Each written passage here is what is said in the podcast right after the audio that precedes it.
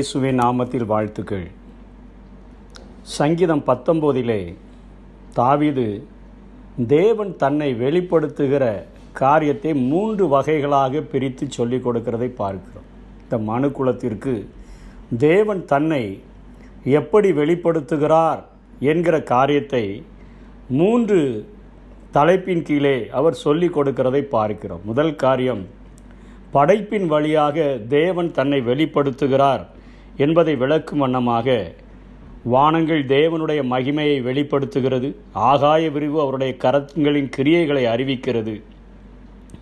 வானத்தை பார்க்கும் பொழுது ஆகாய விரிவை பார்க்கும் பொழுது பகலுக்கு பகல் வார்த்தைகளை பொழிகிறது இரவுக்கு இரவு அறிவை தெரிவிக்கிறது என்று சொல்லி அவைகளுக்கு பேச்சில்லை வார்த்தை இல்லை அவைகள் சத்தம் கேட்கப்படுவதும் இல்லை ஆகாய விரிவோ வானங்களோ அல்லது சூரியனோ அவைகள் பேசுகிறதில்லை அவைகளிடத்தில் வார்த்தைகள் இல்லை அவைகளின் சத்தம் கேட்கப்படுவதும் இல்லை. ஆகிலும் அவைகளின் சத்தம் பூமியெங்கும் அவைகளின் வசனங்கள் பூச்சகரத்து கடைசி வரைக்கும் செல்லுகிறது. அவைகளில் சூரியனுக்கு ஒரு கூடாரத்தை ஸ்தாபித்தார்.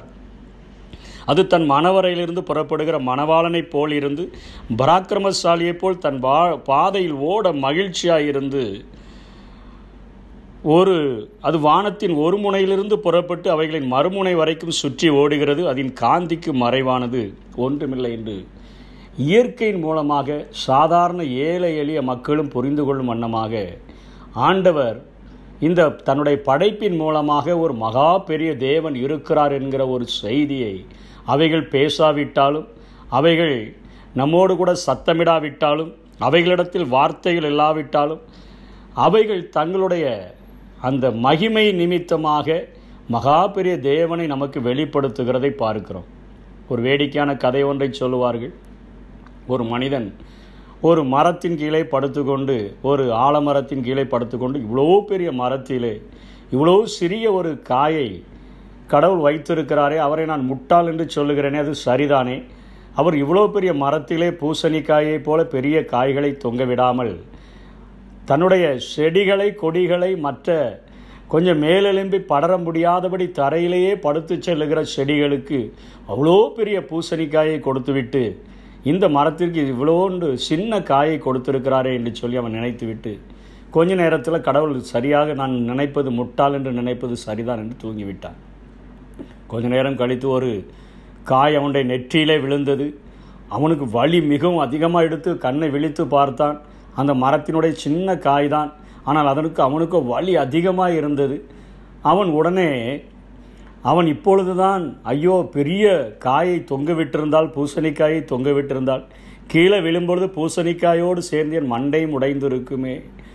என் கடவுள் ஆண்டவர் உண்டென்பதை நான் இப்பொழுது அறிந்திருக்கிறேன் என்று சொல்லி அவரை மகிமைப்படுத்தினான். சின்ன சின்ன சாதாரண அவருடைய கிரியைகளின் மூலமாக தேவன் நமக்கு அவைகளை வெளிப்படுத்துகிறார். சூரியன் அவனுடைய கதிர்களை வீசும்பொழுது பகல் உண்டாகி உண்டாகிவிட்டதென்று அவைகள் நமக்கு சொல்லாமல் சொல்லுகிறது.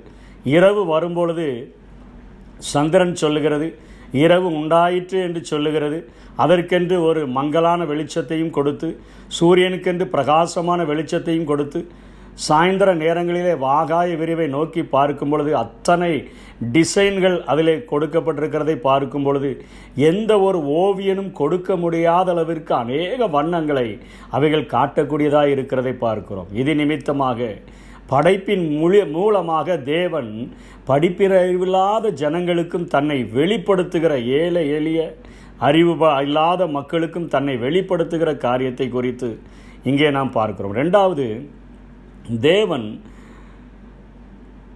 வெளிப்படுத்துகிற காரியம் தன்னுடைய வேதத்தின் மூலமாக தன்னை வெளிப்படுத்துகிறதை பார்க்கிறோம்.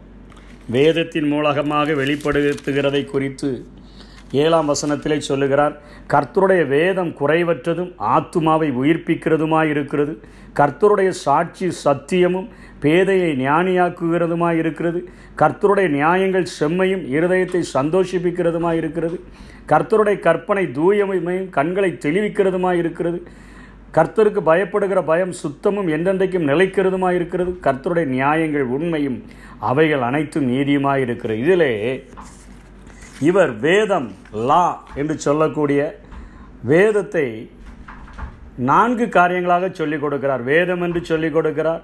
நியாயங்கள் என்று சொல்லிக் கொடுக்கிறார். அவைகள் செம்மையான வழியிலே நம்மை நடத்துகிறது.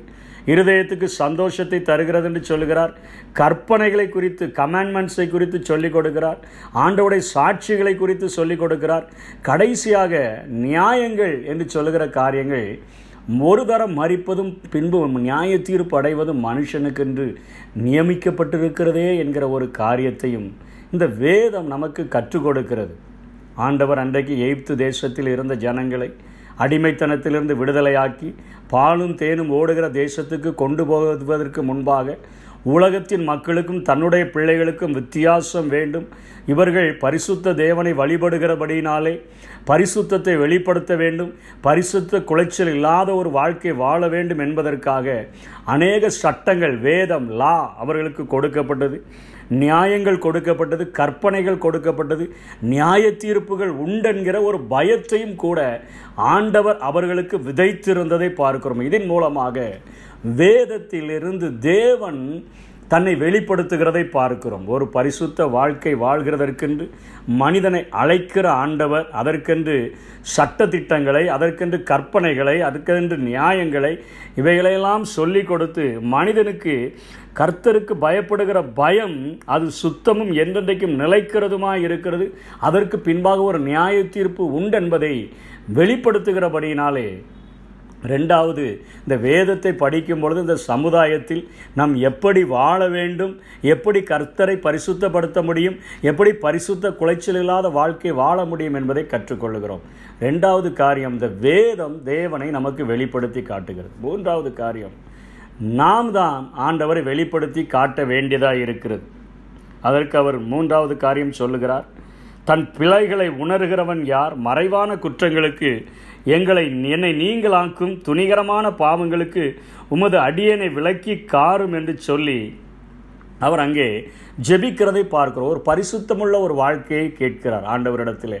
ஆண்டவரே இதற்கு புதிய ஏற்பாட்டிலே நாம் கேட்டோம் என்று சொன்னால் ஒரு சீஷனாக மாற வேண்டும். உள்ளேயும் வெளியேயும் அவன் சுத்திகரிக்கப்பட்ட ஒரு வாழ்க்கைக்கு தன்னை ஆயத்தனப்படுத்தின பின்பு நீ குணப்பட்ட பின்பு உன் சகோதரனை நீ ஸ்திரப்படுத்து என்று சொல்லுகிற வார்த்தையின்படி இவன் இங்கே தனது பிழைகளை உணர்ந்து மறைவான குற்றங்களுக்கும் துணிகரமான பாவங்களுக்கும் தன்னை விலக்கி காத்து கொள்ளுகிறதற்காக அவன் ஜெபிக்கும் பொழுது இப்படிப்பட்ட மனிதர்களை கொண்டு இயேசு உயிர் தெழுந்த பொழுது அவர்களுக்கு கற்றுக் கொடுக்கிறார். நீங்கள் உலகமெங்கும் போய் சகல ஜாதிகளையும் சீஷராக்கி பிதா குமாரன் பரிசுத்த ஆவிய நாமத்தினாலே அவர்களுக்கு ஞானஸ்நானம் கொடுத்து நான் உங்களுக்கு கற்பித்த கட்டளைகள் யாவையும் அவர்கள் கை கொள்ளும்படிக்கு அவர்களுக்கு உபதேசம் பண்ணுங்கள். இதோ உலகத்தின் முடிவு பரியந்தமும் சகல நாட்களிலும் நான் உங்களோடு கூட இருப்பேன். உங்களுடைய வாழ்க்கையின் மூலமாக நீங்கள் மற்றவர்கள் வாசிக்கப்படுகிற ஒரு நிருபங்களாக மாற வேண்டும் என்பதை பௌலப்போஸ்தலன் குறிப்பிடுகிறார்.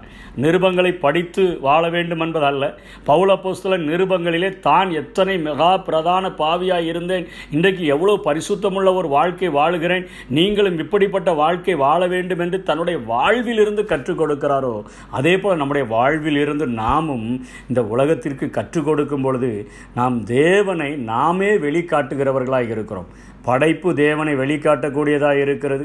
வேதம் தேவனை நன்றாக புரிந்து கொள்ளக்கூடிய அளவிற்கு நமக்கு போதிக்கக்கூடியதாக இருக்கிறது. ஒரு மனிதன் மறைவான குற்றங்களுக்கும் துணிகரமான பாவங்களுக்கும் விளக்கி தன்னை திற சீஷனாக மாற்றிக்கொண்டு தான் குணப்பட்ட பின்பு தன் சகோதரனை ஸ்திரப்படுத்தும்படியாய் கடந்து சென்றான் என்று சொன்னால் அவனும் தேவனை வெளிப்படுத்துகிறவனாக காணப்படுகிறதா? இந்த சங்கீதத்திலே சங்கீதக்காரனாகிய தாவிது குறிப்பிடுகிறார்.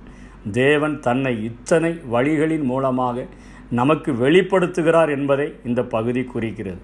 இந்த காரியங்களை புரிந்து கொண்டு இந்த உலகத்தில் கடைசி நாட்களில் இருக்கிற நாம் நம் வாழ்வின் மூலமாக தேவனை மற்றவர்களுக்கு வெளிக காட்டுகிற பாத்திரங்களாக நாம் வாழ்கிறதற்கு நம்மை ஒப்பு கொடுப்போம் அப்படிப்பட்ட கிருபைகளை தேவ நமக்கு தந்தருள்வாராக. ஆமை நிலாவை பார்க்கும்போது விண்மீன்கள் நோக்கும் போது என்னை நினைந்து விசாரித்து நடத்த எம்மாத்திரம் ஐயா.